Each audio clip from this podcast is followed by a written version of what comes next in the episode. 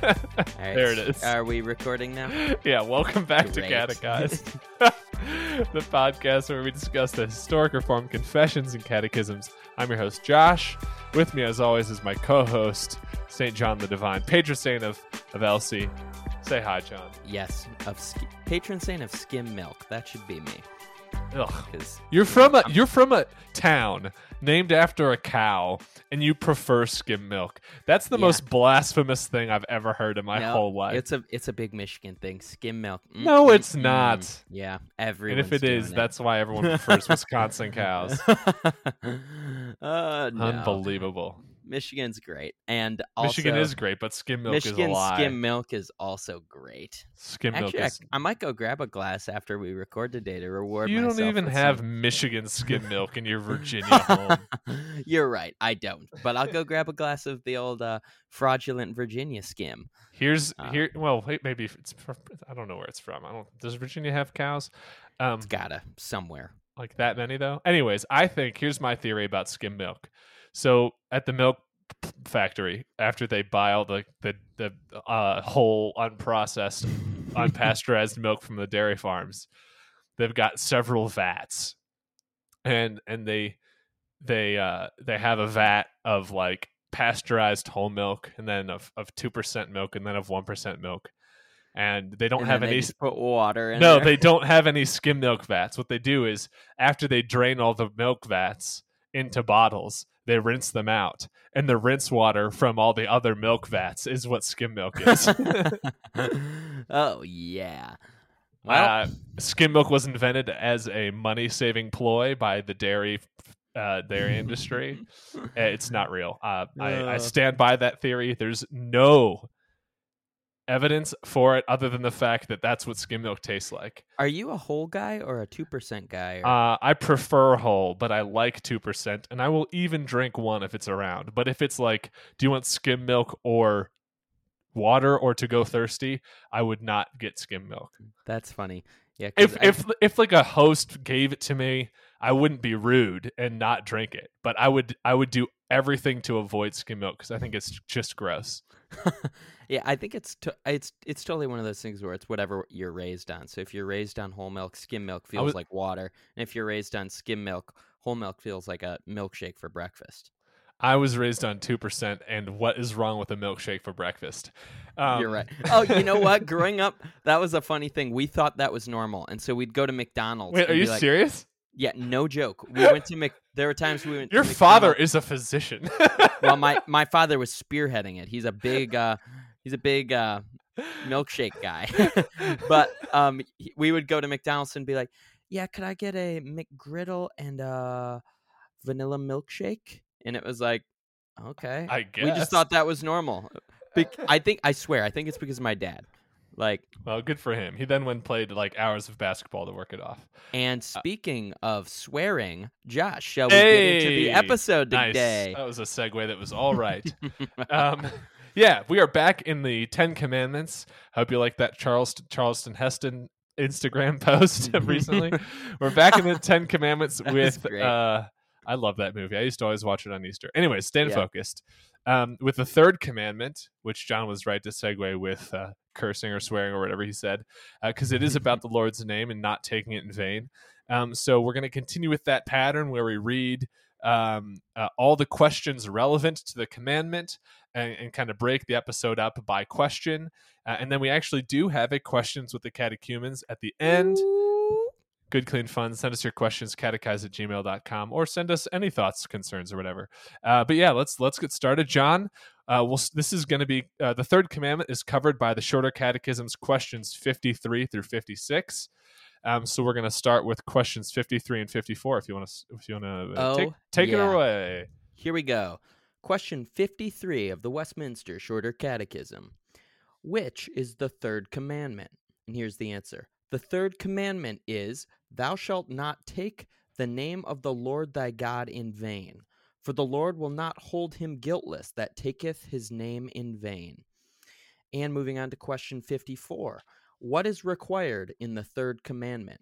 And the answer is, The third commandment requireth the holy and reverent use of God's name or God's names, titles, attributes, ordinances, word, and works. Nice. There you go. There- there- thanks, John. And here you go. Uh, No charge question- for that. Yeah. Questions uh, 53 and 54 of the Westminster Shorter Catechism. Uh, first, what is the third commandment? The third commandment is, Thou shalt not take the name of the Lord thy God in vain, for the Lord will not hold him guiltless who takes his name in vain. And 54, what is required in the third commandment? Third, the third commandment requires the holy and reverent use of God's names, titles, attributes, ordinances, word, and works. Nice. Um, so John and as as John and I were talking earlier, we we were talking about how even more even more than with the other commandment questions, the third commandment questions really overlap. And so like different finding different things to talk about within the different questions is uh is a it- well, I mean, we'll give you what we've got, but it's we're going to try to not uh to not cross over and be redundant. yeah, Um but it's probably gonna happen. a little bit. yeah, oh, we'll see. Um we'll do our best. when when I was when I was prepping, the first thing that I kind of thought of was like at least when I was little, I don't know about you or, or other people, but when I was little and I heard the third commandment, I was just like, oh, I say, oh my gosh. I don't say, oh my God. So I'm good. I don't break the third commandment. I, I don't take the Lord's name in vain. Yep. Um, and that was that was. I thought it was well. easy as that. And uh and then like as I grew up and and kind of realized that's not like the whole thing, there were other people who understood the breadth of the third commandment way better and kept it according to the breadth of all that is meant by the third commandment way better than I did. But they said, "Oh my god." And I was like, "What the heck?" Um You call I was, I was I was Yeah. scandalized. No, but but it's funny because uh, sometimes people get the letter of the law and don't miss and miss the spirit of the law, and sometimes get, people get the spirit of the law and miss the letter of the law. And with the third commandment, especially, I think you you need to have both. Like Yeah. we we need to be concerned to to um, honor God's name and and all that is entailed in that Mhm. a- and and one of the easiest ways that we forget to do that is in the most literal sense of not using God's w- name as an expletive, as a as a swear word, um, Yeah. which we do in our culture without even giving it a second thought. And I Yeah. I just think that's that's interesting that this highlights like there is a breadth and a and a kind of simpleness of this commandment. Like, yeah, don't take God's name, don't use God's name vainly but Mhm. there's a lot that is in, entailed and wrapped up in that. yeah, there's a lot more there than just don't don't say this word formula. Um, but there's oh, more yeah. than meets the eye. It's the it's Yeah. a it's a real transformer of a commandment. yeah, I was gonna say it's a iceberg of a commandment, but I feel like it's actually, it's actually like, it's really the only reason it means that don't say this, you know, is because we're just so used to that being sort of the way we present it, sort of glossing it over and and not focusing on any of the other sort of implications of the commandment and basically Right. just thinking like, oh, just you know, It's it's a lot easier also to think that you're doing a good job at listening to the commandment if it just is like if it's real, here's the short list of like Yeah. maybe this is a helpful thing. It, when uh, so i had this box in my classroom called the question box. And if a student had a question that was off topic i would have them write it down and put it in the box. Or if they had a question that they were like not comfortable to ask and have it associated with them but still want it answered at another point they would write it down and put it in the box yeah, and then I when when we had free time in class, I would pull questions out of the box and answer them, and we'd talk about them as a class. And Mm. from that came a like some just some boy who was like basically looking for uh free rein to say bad words. And he was asking like why is it bad to swear and things like that. And i was like technically the bible like doesn't say here's a list of words you can't say don't say them. Hmm uh, and he was like yes i knew it. And then i was like but the bible's requirement of how you use your tongue are much more strict and much more difficult to to like like Yeah. Honoring God with your language is is much more than just don't say this bad word. And I think a lot of Christians think like as long as you don't do this one simple thing, you've completed the thing. You've done all that God asks of you. Yeah. But when God demands, and I think that's kind of what this is, God demands that that his name and him him be honored uh, appropriately and not blasphemed. There's a lot more to that than just don't don't say his name in the bad way. Yeah. Yeah, Josh, two things I wanted to just briefly bring up if you don't mind before we move on. I don't mind. ah, thank you. Um, so the first one, the first one I think is interesting. You know, maybe gives us a helpful insight into ancient Israel's understanding of this commandment Ooh, to yes. some extent, at least. Heck Is yeah.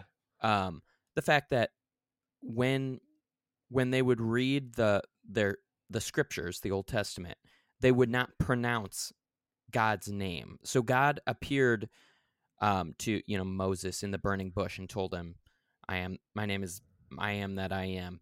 Um, reveals His name Yahweh, um, but when reading the scriptures, the the Israelites would not say Yahweh um, in fear that they may t- might take it in vain.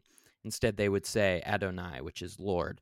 Um, and so the the idea here is that they when they you know when they hear this commandment, they're so afraid to misuse the name of the Lord that they do not use it casually, even in reading of the Bible. And I'm not saying you know we need to do that, but what I am saying is I think that gives us an idea of the sort of severity of this command. you And the the reverence that is rightfully derived from this command. yeah you don't you don't mess around with the name of the lord you don't uh you don't use it casually um the I think I don't know. It, you can cut me off if this connects to what your second point is, but I think there's also something significant about like why is God so concerned with His name, which is kind of what we'll get to with question 56. Um, but uh, there's this like God's name isn't just like oh John is John and the name John you have the name John and so do most other white guys yeah um, so true and then every other culture has a slight variation of it. Um, Juan, Juan, Johannes. Johannes. uh, anyways, um, but but but God's name when Moses asks to see God later, um, not not in, in the the burning bush uh, scene, but later in Exodus, I think, um, could be in other place in the uh, in the Pentateuch. Yeah. Um, God is like, I'm not gonna, you can't see me, um, but He passes by Moses and he proclaims his name, the Lord, the Lord, a God slow to anger and abounding in steadfast love, uh, uh, and and so there is this synonymous connection between God's name and God and who He is. Yeah. And so to to revere God's name is to revere God because God's name is the revelation of the one true God, and it's how Yeah. we know Him. Uh, specifically, it's how we as His covenant people know Him as the covenantly faithful God. And so Mm. God's name isn't just like the casual moniker by which he goes by. It it is the representation of the one true living creator God. It is it is uh, uh, synonymous with him. And, and we don't kind of have that connection and reverence. Uh, maybe back in the day when people like there were kings and stuff and you don't dishonor the king's name because if you dishonor the king's name you're dishonoring the king um, that that same idea but at a greater level applies to God. It- it- you- when you dishonor His name, that is a way to to defile and and to blaspheme Himself. And I think that connection between His being, the person, the the being God, who is God, the Triune God, and His name, they they are not so disconnected as we maybe th- think of Yeah. names and people. Yep. The name is a lot more bound up with who he is. Nice, Um, that's well said. Yeah. I uh, so the second the second question was wildly different. So- okay, cool. So so here you go. I what are Josh, what are our thoughts on quote unquote secondhand swearing, which was weirdly a thing in homeschool circles around me growing up, aka my circles. Um and so what is secondhand swearing? Like, oh my goodness. yeah, oh my goodness. that you My- just swapped it. Okay, yeah. my dad Or, called like- it substitute swearing. yeah, or dang it, you know, Yeah. or um, what the heck? I mean, know, this is a stuff like little off topic. Here, here are my two thoughts. Two quick thoughts. It's it's One- I'm just curious. One, it's always an issue of the heart. Like Yeah. if you say "screw you," that that prob you probably have the same heart of someone who yells "f you" to a guy. yeah, Like probably, and so it's just as sinful. It's always a matter of the heart. But also, as I retorted as a smart aleck, there's a substitute swear for you, a smart aleck kid to my dad who's like, no substitute swears. I was like, everything is a substitute swear. If I stub my toe and go, ah, that's being substituted for a swear. Or if I say, oh, fudge when I stub my toe, that's, of course, I'm, I'm, yeah. If, Yeah. it, like, everything that is said in a moment of exasperation is a substitute swear. What am I supposed to do? Just that's widen my eyes? I don't know. ah. and so that that like on the one pain. hand, everything's a substitute swear. If you're trying to not say a word that is maybe not good to be said in often, I don't know. Um, that good, good, but also Yeah. it's always a matter of the heart. So don't think that just because you're saying a substitute swear, you're somehow some holy saint. Yeah, I was. That's basically my view as well. Not this is not important, but I was just. I just thought it was. I thought it would be fun to ask. I we Uh. have like me and Josh used to have a roommate who would technically not The- swear, but he would he would basically just sort of like, You'd say all the consonants of the swear word. and so it was basically it was pretty much the exact same thing as swearing with just a slight enunciation difference. Yeah, he was like, and he was like, it doesn't count. it's like you're just being a pansy. Like if you're getting that close, Yeah, just say the word or like get Or a hold of yourself. get get a hold of yourself and yeah, Uh, get some good- control. good dude though, but why did you do that? yeah. uh, Any- I still make fun of him when I see him. That seems it, fair. But should we should we move on? Yeah. I guess the gist of the first is like God's name and his, his being, his honor, uh, his holiness and reverence for his holiness are very intentionally intertwined, and and we should Yeah. take seriously the keeping and, and making and proclaiming as holy um, all that is God uh, and all that communicates who God is. Um, chief amongst those ways of communicating God being His name, uh, and we should take those things seriously. Um, and and and yeah, let's let's do question fifty five now.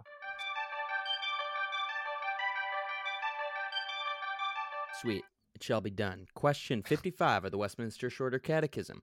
What is forbidden in the third commandment? And the answer is The third commandment forbiddeth all profaning or abusing of anything whereby God maketh himself known. Nice. Again for you, question 55 of the Shorter Catechism. What is forbidden in the third commandment? The third commandment forbids all profaning or abusing of anything whereby God makes himself known. And so, I think comically enough, to discuss question 55, we're going to go back to 54. um, uh, it, uh, because in 54 it kind of enumerates or, or delineates or lists. That's a that's a regular person word. Uh, Yeah. It lists all the ways God has made Himself known, uh, His names, titles, attributes, ordinances or laws or commands, word and works. And so basically, what question Mhm. 55 is saying is, uh, don't take names, titles, attributes, ordinances, so on, um, and profane or abuse them. And so, what we're going to kind of hopefully quickly do is work our way through each of those ways that God has made himself known and kind of show the breadth of the third commandment by talking about what abusing or profaning each one of those ways God has made himself known how, that might look what might what might it look like to abuse or profane the name of God or the titles of God or the attributes of God and so on and, and I think that hopefully the goal in this is to say that yes we need to revere God and and make holy his name hallowed be his name to quote uh, Mm. Jesus in the in the Lord's prayer that's that was so terrible that was probably taking the Lord's name in vain right there yeah. um, Jesus. Yeah, that wasn't being good. being arrogant with it. Uh, I repent. Um, but but uh, how might we um, revere God's name beyond just not using it as a curse word, or basically this is the list of of what to not do according to the commandment, the third commandment. Yeah. How to hold Um, up the third commandment. Yeah. So so I guess I mean quickly I, I will kind of like run through these and then break to clarify if if we feel necessary. But Yeah. um like to to profane or abuse the names of God would be like we've been saying using God's name as an, a swear word. Oh my God, or or um. I, I think that there is something in our in our culture even where we can get too irreverent in our prayers and uh, use like uh, j- just not um, treat God with enough reverence and, and and honor in the way that we pray and be too Mm. casual. Like we can cry out to god our father with the power of the spirit crying abba. Uh, we can call out to him as our father uh, and that is an amazing truth. But sometimes we we might um overstep the realities of the intimacy and and father child relationship that we have with God because of what Christ has done making us Yeah. sons and daughters of the living God and and forget that God is also to be honored and revered and so I think even irreverent prayers are a way that we could would profane God's name um, there's also kind of people who like I, I, this kind of feels like picking on charismatic people but that, that kind of just outburst like random uh random like often hebrew terms or titles or names of god and kind of this like outburst fashion do you know what i'm talking about john Oh yeah. As in like sort of using them almost as like talisman.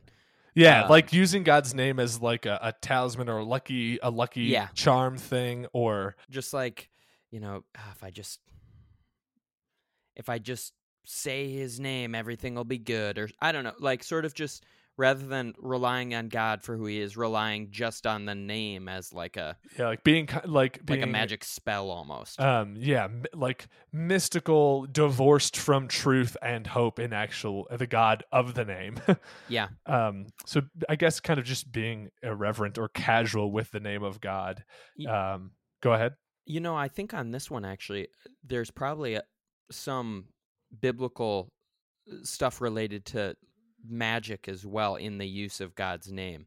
Like, yeah um, I think in you know in the ancient you know ancient Israel, ancient Canaan or whatever, they would um, you know oftentimes you would use God in sort of like a divination formula or something like that. Um, and you know divination is pretty roundly slammed throughout the Pentateuch. But I think that's also a little bit implicit here. Like, don't don't you dare use the name of the Lord in any sort of inappropriate manner like that either. If Yeah, you're not don't- worshiping Him, don't don't associate god's name with things that he has called profane Yeah. um and and wrong and sinful yeah which which we might do all too easily yeah that's another thing like association of god's name with a thing that he has uh uh like called evil Yeah. And I, I might be jumping ahead here, but I think even swearing by God's name is another thing that I don't know. I don't know where the Bible's position on that because Jesus says, like, you know, don't swear by anything. But then there's a decent amount of times where, you know, God swore, swears by himself because He there's no greater name. And so, well there's a difference between god doing a thing and people doing a thing wait, um, really? yeah wild um Yeah. Yeah, I, I think it i think there's like yeah your you let your yes be yes and your no be no and and Yeah. that's not to say that no vow is good. We we value vows membership vows marriage vows baptism vows things like that. But um don't casually like appeal to god uh for some like uh, when i was growing up kids would all the time be like like i swear to god i'm telling the truth. I swear to god. Like Yeah. that's don't do that. Don't Yeah. do that. Um but yeah so anything from casual like use of god's name or associating it with something i think even like the new age does this thing where they like I, there's a famous rel- like relatively famous in some circles tweet by that former christian musician uh, michael Gungor? I forget his Yeah, first name. Something Gungor. um, but he was like, Jesus was Christ, Buddha was Christ, Muhammad is Christ, Christ is this whatever consciousness something, and it's very new age and it's very whatever. But that's that's like a profaning of God's name, associating him with like taking taking God and associating him with other false things um, and perverting and distorting what uh, what and who God is um, by associating his name's name with false falsehood. Um, I, I, guess the same goes for titles. Um, moving Titles, to the, next, thing. Yeah. um, uh, one of those I would argue is, is claiming titles that belong to God for yourself, like the Vicar of Christ, as the Pope calls himself. yeah. Um, to pick fights, I guess, um, or or ascribing to others what what what is to be ascribed to God alone. Um, I, I've I've interacted with some some interesting kind of maybe nature people, and and like I am much more much more green than probably the average. I don't know. I don't know what I would associate. Whatever. Um, but I, I think we should take care of the planet. I'm not I'm not saying global warming is whatever it is. I don't. I, I'm not even kind of enter that conversation because no. Yeah.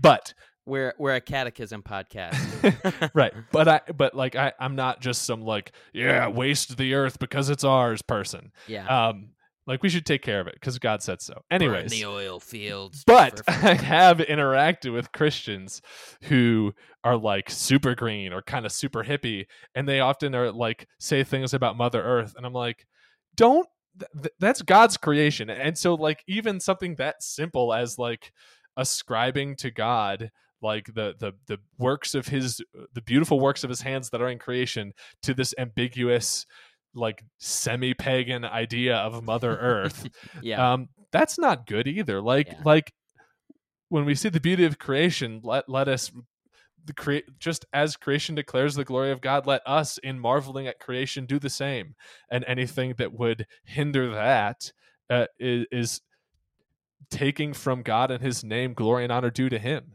the beauty of creation ought to lead us to praising god because he made it that way Yeah. um so just little and a lot of this seems really little but i think that's the point is that uh uh, we we we're it's so easy for us to associate things that ought to honor and glorify God's name with other stuff and to take God's name and associate it with mundane, profane, or sinful things that it's so easy to break this commandment because we don't think about it. And I think that's, I guess, kind of the point.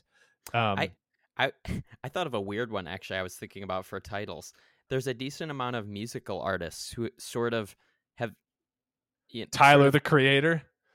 well, I wasn't even gonna say. I was gonna say like Jay Z refers to himself as like Hov or Hova, which Yeah. is short for Jehovah, Oh, yeah. People do Um, that all the time. or you know, Kanye mean, West, Yeezus. Like, he repented, though, I believe.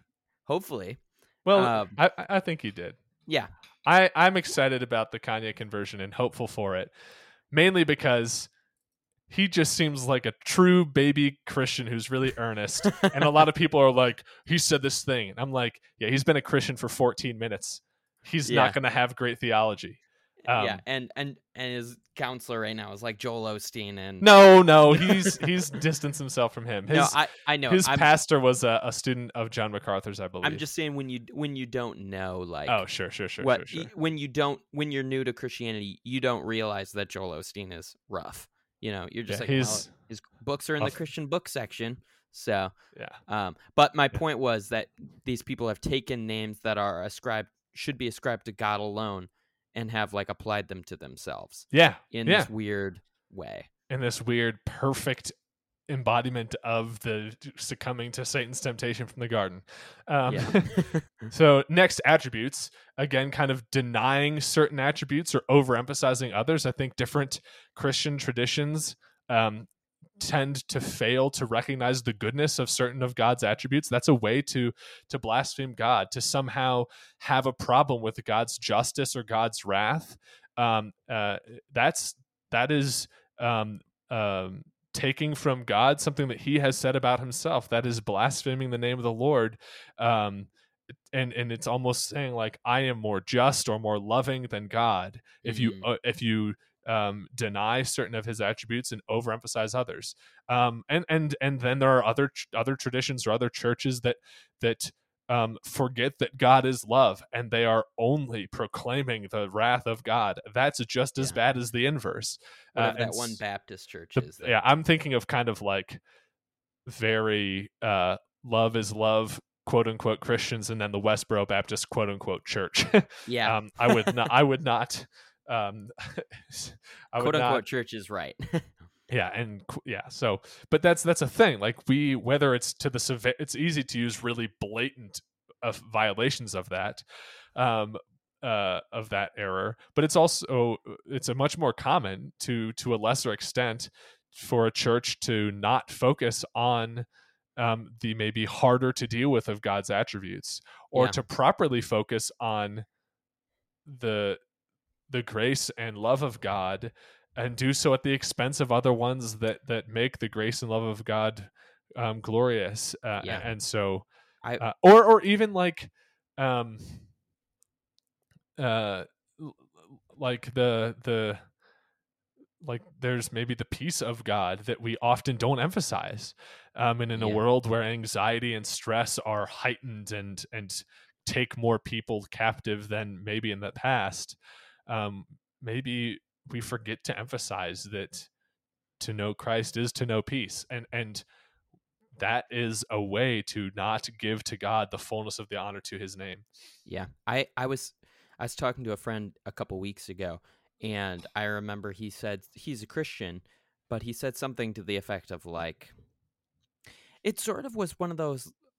He basically said something like, you know, I don't think God would do that, like as in cast judgment on you know a certain group of people or something, and it was sort of this like, in my head I was like, so you're kind of saying like you're more loving than God, Right. like basically what that means is you're not more loving than God, you're just less just than God. Right. and so um Yeah, we we again, just like we like to take God's names and titles for ourselves, we also like to um cling to the attributes of God which we think are better or oh yeah, it's basically sorry Josh, I know I no, no, no, it's great. Go, Um, go. it it it's sort of like this um we make God in our image. You know, sort of Yeah. maybe a little bit turning back to what we talked about last week. You know, we make God in our image in that we um you know, God starts looking like us. The attributes we like um yeah, we worship a God of our own design, yeah, he starts which and so we become like every other pagan in history. Yeah. but yeah, we we basically start like you know, "Ah, I kind of like this part of God. Oh man, that's that's good. I don't think God meant this. I don't like that part. And so God starts to it, it starts to get a little weird where God starts to agree with us in every way. There's no there's no friction because we've just kind of washed that out. Yeah. Um, I'm thinking, you know, I think a lot of maybe a lot of modern discussion of like, I don't know, homosexuality or something like that. We've started to create, form God's attributes in our own image, into what we emphasize we put into the mouth of God. Sure. And so, yeah. And I yeah. think in the inverse of that, um, one of the ways that we that we violate the third commandment is in our image bearing. We are meant to bear God's image in creation, um, and part of that is by like embodying the communicable attributes of God. We are to be just as God is just, loving as God is loving, truthful as God is true, and um, when our existence proclaims God is like this, and so when we sin, we are we are perverting and distorting the image of God, um, because when we act, we say God is like this, and so we're supposed to be just and good and truthful and loving because that's what God is like. And when we lie, we we we blaspheme the name of the Lord by saying God is like this, and then we lie. God is not a liar. There Mm. is no lie in him. He is truth. Uh, and so our image bearing, the very fact that by our nature we bear God's image, um, results in us breaking the third commandment when we do things that do not reflect the character and and nature of God because our existence is meant to do that. yeah, And so Truth. every sin of ours is a false proclamation of who God is. Um, Yeah. When we, as image bearers, say God is like this when He is not, and so yeah, like yeah, we we we misrepresent His attribute, attributes in our image bearing all the time. Um, moving on to kind of kind of Yeah. kind of pick the pick up the pace maybe. Yeah, Um, we God's ordinances are His laws, both legalism and antinomianism, or or anti lordship, like Jesus saved me, but I don't have to listen to Him, or righteous uh, to know righteousness by obedience, that my obedience kind of merits righteousness or contributes to righteousness or maintains righteousness, whatever flavor of the day you want to go with. All make a mockery of God by both denying the law, God's law is good, or ascribing to his law what God ascribes to his gospel alone. We mock God when we say, well, it doesn't matter if you do XYZ sins or if you don't do XYZ good things that God commands you, because God has said in his law that these things are good. Um, and we also mock God when we say the law accomplishes this, when God has said, no, it is only by my gospel that that is accomplished Yeah. um, and we mock God by belittling the things He cares about and and twisting law and gospel. The law is good, but it exists for certain things. We have an episode a little while back that talks about that. Um, the the gospel saves, but it does not save you to sin so that grace may abound. Uh, and so, whether we stray f- too far one way or another, when we mishandle God's laws or commands or ordinances, we mock God by not caring about what He cares about or by saying that the law does m- more than it does. Mm. Yeah. Um, yeah. I um, didn't. Does I was- that make sense? I kind of was. I went through that really fast. Yeah. No, I think that makes sense. Basically, the idea is here is like you twisting the the law, the um. Yeah, I'm almost gonna blend it in with the next one, so I feel like I. So uh, shut let up. me. So like, um, if God says, uh, "Do not lie," He does say that. God says, "Do not lie." If we say, "If you lie, you hate God and you aren't a Christian," that's legalism. If you say, Yeah. "You don't have to," you can lie. It doesn't matter. That's okay antinomianism. yeah. If we say, "Lie so that grace may abound," uh, it doesn't affect your salvation.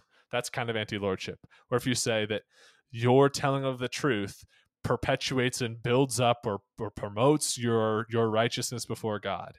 Um, not lying does not justify us. Telling the truth does not make us right before God. But the law is good. The law, and it is good to tell the truth, and it is good to not lie.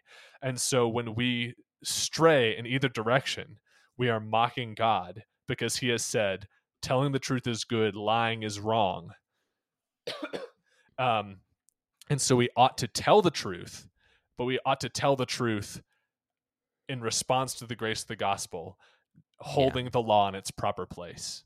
oh yeah. Um, maybe that summarizes it a little better. no, I think I think that helps. cool. It's yeah, it's funny how you know when you read this commandment like or in the Bible we're so used to just such a short reading and then as you read through the catechism on it you're like, "Oh, this covers so much."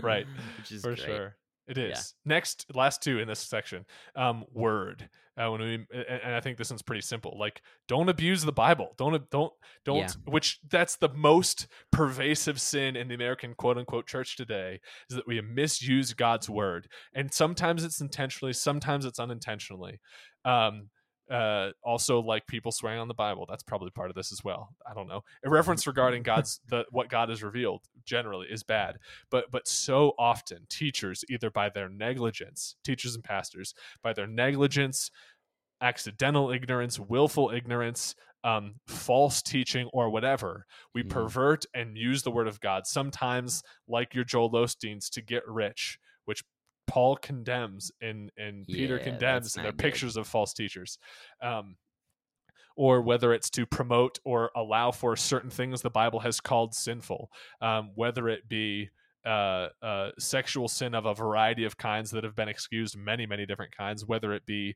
um, anger. Uh, uh, or or pride or other there's all sorts of sins that we pretend don't matter um, or we excuse or we call them good because we mishandle god's word um, Yeah. there are all sorts of teachings doctrinal issues that arise from a misuse of god's word and to misuse god's word is to blaspheme his name Yeah. you, The you were about to talk about something I was basically just going to say it's you know the Bible is the revealed word of God and so as such it's it's what God wants us to know about him. And so when we use it flippantly or casually or I think I think oftentimes, you know, you mentioned like not knowing enough about it. Like that is if you're teaching and you don't know enough about it, that is in itself no, wrong. A, a lack of you shouldn't be leading if you don't know. And so I think Here's one of my pet peeves. Sorry, side note pet Oh, peeve from the from the Christian school world.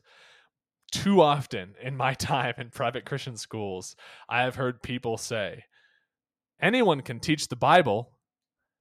And it's like you need a master's degree in math to teach algebra, or you need a whatever to teach biology, and you need all these degrees and certifications to teach every other subject. yeah. And then when it gets to the Bible, they're like, yeah, anyone can do that. Or like a school have like Oh. all these specialty teachers for every subject matter, and then everyone gets a Bible class because they don't want to hire hire someone who's been trained in in, in Scripture because anyone can do that. Yeah. you need to t- like. Yes, God's word, the clarity of Scripture is a doctrine that that teaches and, and we affirm that that the truth of God's word, especially the truth regarding salvation, who God is, who man is, and, and and how we can be reconciled to God, that is clear enough for a child to understand it. Um, but God charges that teachers um, are going to be held to a stricter judgment, and we should not be so casual with our expectation for who should teach God's word. Yeah. I know that's a personal complaint, um, but it, it it's it's re- it like reveals something about the character of our of our culture that like we think that God's word can be treated and taught and, and handled so casually and flippantly. yeah. But yeah. Um, works also. Um, I think a lack of trust in God is is a negligence to see that God has kept His promises in the past, and that is a way that we blaspheme God by by not trusting or acting in confidence and and and in the truth and, and hope of that God will do what He says He will do, um, or ascribe to another thing something that God has done, like uh, like if we if we I don't know if we have some if we work really hard and and acquire and like achieve some success we often are like thanks mom and also i worked so hard for this uh, and if something kind of happens uh, out, out of nowhere we're like oh that was a god thing uh, as if god is only active when we are negligent and, and foolish um, and that god does not give us everything that we have um, even the things we work very hard for um, Yeah. a- and so it's very easy for us to ascribe to ourselves even um, uh, God's work in our lives or works in the past, um, and and we shouldn't do that. Yeah, or I think even ascribing God like I'm I'm thinking of I was just reading um was it is it First Kings? I think First Kings, where Jeroboam sets up idols and then is basically like, These are the gods that brought you out of Egypt. Worship them. And um he's basically ascribing the you know, the work of the one true God to the idols he's made and there might be you might there might be some sort of connection like maybe he's thinks he's worshiping the right god through these idols or something like that but the That's point is still he's attributing god's work to something else even you even At least to an Aaron and- image. yeah, yeah. aaron and the golden calf he says behold you know the The gods God took you out of the land of Egypt. And it's like yeah he says the Lord, he says Yahweh, but it's a it's a piece of metal. Um, yeah and so you're, uh, you're breaking the first and second second commandment, especially there, Or- and the yeah. third. and th- you're just you're just Wow. going you're like, Aaron and how can Aaron i take out how can i mess up all of these right. yeah But yeah, so um, uh, look at what God has done, praise Him, and thank Him for that in truth. Uh, and I think that's a, one thing that Paul emphasizes all the all the time is gratitude and thanksgiving, um, and uh, and recognition of the works of God, and also hope and confidence in the promises of God, seeing how faithful He's been to His works in the past, and remembering in our lives um, that that God is the one who has done yeah and has worked mighty many and mighty things in our lives um uh and and we Yeah. should honor him for those things because when you take credit for something that god does like if when you were a little kid and like you cleaned the house um that one time in your whole childhood unprompted and your mom was like oh my gosh the house is so clean and your sibling was like yeah i just thought it'd be nice and you're like i did that and you get really upset with i will them destroy you don't take credit for Yeah. stuff that God does. That is blaspheming His name. You see, you see the comparison. yeah Should we go to question fifty six? Yeah, let's, go, to, question 56. 56. Let's bring it home.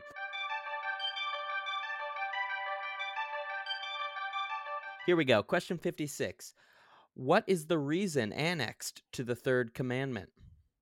And the answer the reason annexed to the third commandment is that, however, the breakers of this commandment may escape punishment from men, yet the Lord our God will not suffer them to escape his righteous judgment. Again, for you all, question 56 of the Shorter Catechism What is the reason annexed to the third commandment? The reason annexed to the third commandment is that, however, the breakers of this commandment may escape punishment from men, yet the Lord our God will not suffer them to escape his righteous judgment. And basically, this Boom. comes from the second half of the commandment. And the, the question is why why should we not take the name of the Lord in vain? And the and the reason for that, the answer to question 56 and the reason you don't take the Lord's name in vain is because if you do, God will punish you. Yeah. that's the like like and, and we say that flippantly and that's maybe not great. Um but but God has again a high concern for his name, his reputation, his glory. Uh, which are all rightly due. The glory and honor that God demands and concerns himself with are justly and rightly due to him.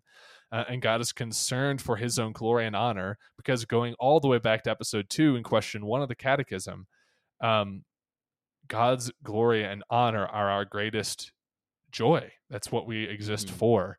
Um, and it is our greatest good that the things, the glory, the reputation, the honor that are due to God, it's for our greatest good that they be given to God. Um, uh, uh, and he deserves them as God. Um, and and because God has such a high concern for his name and his glory, um, he punishes those who blaspheme him. Um, Yeah. Blasphemy used to be punished with death under the old under the the old covenant law in Israel when Israel was a theocracy and a theonomy, uh, and it Heck, will it might have been punished that way under the Roman Catholic Church up until the Middle Ages or something. That's uh, there are certainly times where it was. Yeah. Um, and and it will be in the second death. With the second death, all blasphemers will die the second death yeah. uh, of punishment. Um, and God is rightly concerned for the glory and honor that is His because it is rightfully His and because it is why He made all things. And it's because it's the greatest good of all those things that God receive the honor and glory that is due to Him. But yeah, like we should take seriously what God takes seriously. I- um, and He takes seriously the honoring of His name.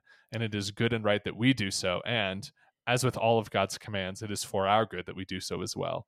Yeah, I was just thinking of the the verse, you know, talks about all who call on the name of the Lord will be saved. It's like what a what a great honor that God has revealed his name to us through his word. and He's that not- the revelation of his name does indeed bring about our salvation. The revelation of his name Yeah. is for our good. Sorry, keep going. Yeah, going. no, you're good. Thanks for the clarification. Um yeah, like he's revealed his name to us so that we can, you know, know him and ultimately be saved through calling on his name.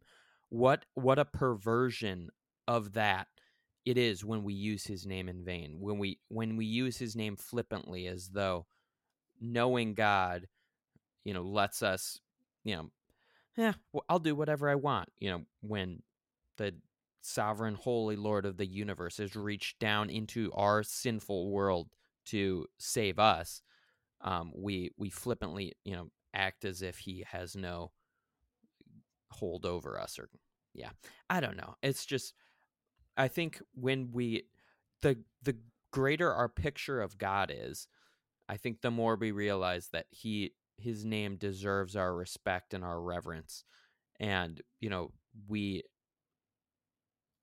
yeah we we Yeah. cannot just mess around with him Yeah, yeah. You can't you can't reach back and touch the ark of the covenant you're gonna die All right, we're derailing again. sorry um, but yeah, no, and, and again, why like what a shame it is to take s- such a great privilege and a great grace of knowing God and knowing Him by name and knowing Him by His covenant name and defiling Him and bringing Him dishonor with that privilege. Um, take seriously what God takes seriously. Um, shall we move to the question with the catechumens? do it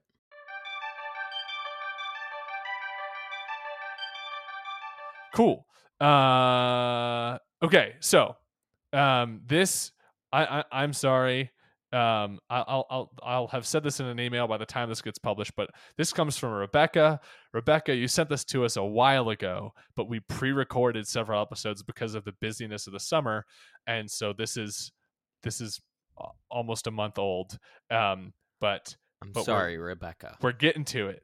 Um, and and thanks for your kind words and um, and yeah, so hopefully this question and answer is not only helpful to you, but also to the other listeners. So basically, um, Rebecca talks about how she's working through the Gospel of John, and she comes across a verse. Uh, it's it's John five twenty eight and twenty nine, um, and she was wrestling with what this verse means relative to justification. Particularly what does i'll read the verse in a second but what do what what do good deeds mean and how do we reconcile how what how what Jesus says in John 5 28 29 um, with uh, with our understanding of justification um, and and being being apart from works uh, and not yeah. the result of works. And so I'll read the passage and then I'll give my quick thoughts and I'll let John give his. Sure and then we'll wrap up. So, John 5, 28 through 29, and this is in the NASB, which is the, the version of sheet Rebecca sent to us, um, reads Do not marvel at this, for an hour is coming in which all who are in the tombs will hear his voice and will come forth. Those who did good deeds to a resurrection of life, and those who committed the evil deeds to a, res- a resurrection of judgment.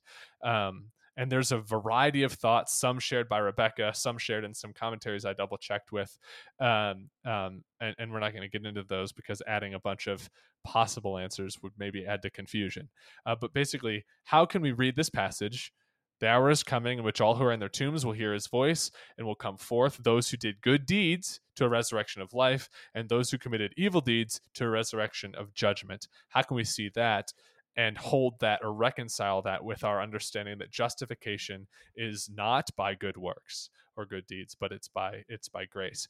And and so basically um one the the gist that i think is is helpful to the heart of answering this question is the hermeneutics is the, study of interpretation uh, mm. and the hermeneutical principle or the re- the idea you should have when you're reading your bible is that context determines meaning Mm. context mm. determines meaning and so the question is in john's gospel what what is meant by good deeds um what what what does jesus in john's gospel call good works?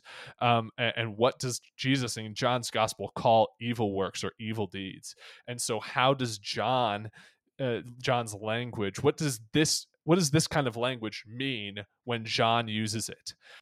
And if you look throughout John's gospel, uh, what what you'll you'll see is that good deeds are the coming to Christ in faith and belief, coming into the light. The light shines in the darkness; darkness has not overcome it. Um, those who are do not believe are condemned already. Uh, they hate the light. This is in John one and John three, things like that. Um, and, and, there's a contrast in Go- John's gospel of those who believe, those who have faith, those who are of the light, and those who have eternal life, with those who um, do not believe, those who uh, are of the darkness, who hate the light because it reveals their evil deeds. Uh, and, and, so when Jesus says something like, those who did the good deeds to a life of resurrection, well, what are good deeds? Good deeds are coming to Christ by faith. Um, and I just want to read quickly from uh, uh D.A. Carson's Gospel of John commentary, which is really good. Um, mm. And kind of summarizes uh, what what I've kind of been saying. Um, he says, D.A. Carson says, and if you have the commentary and want to double double check or read the, more about this, it's on page 258, um, the Gospel of John or the Gospel according to John by D.A. Carson.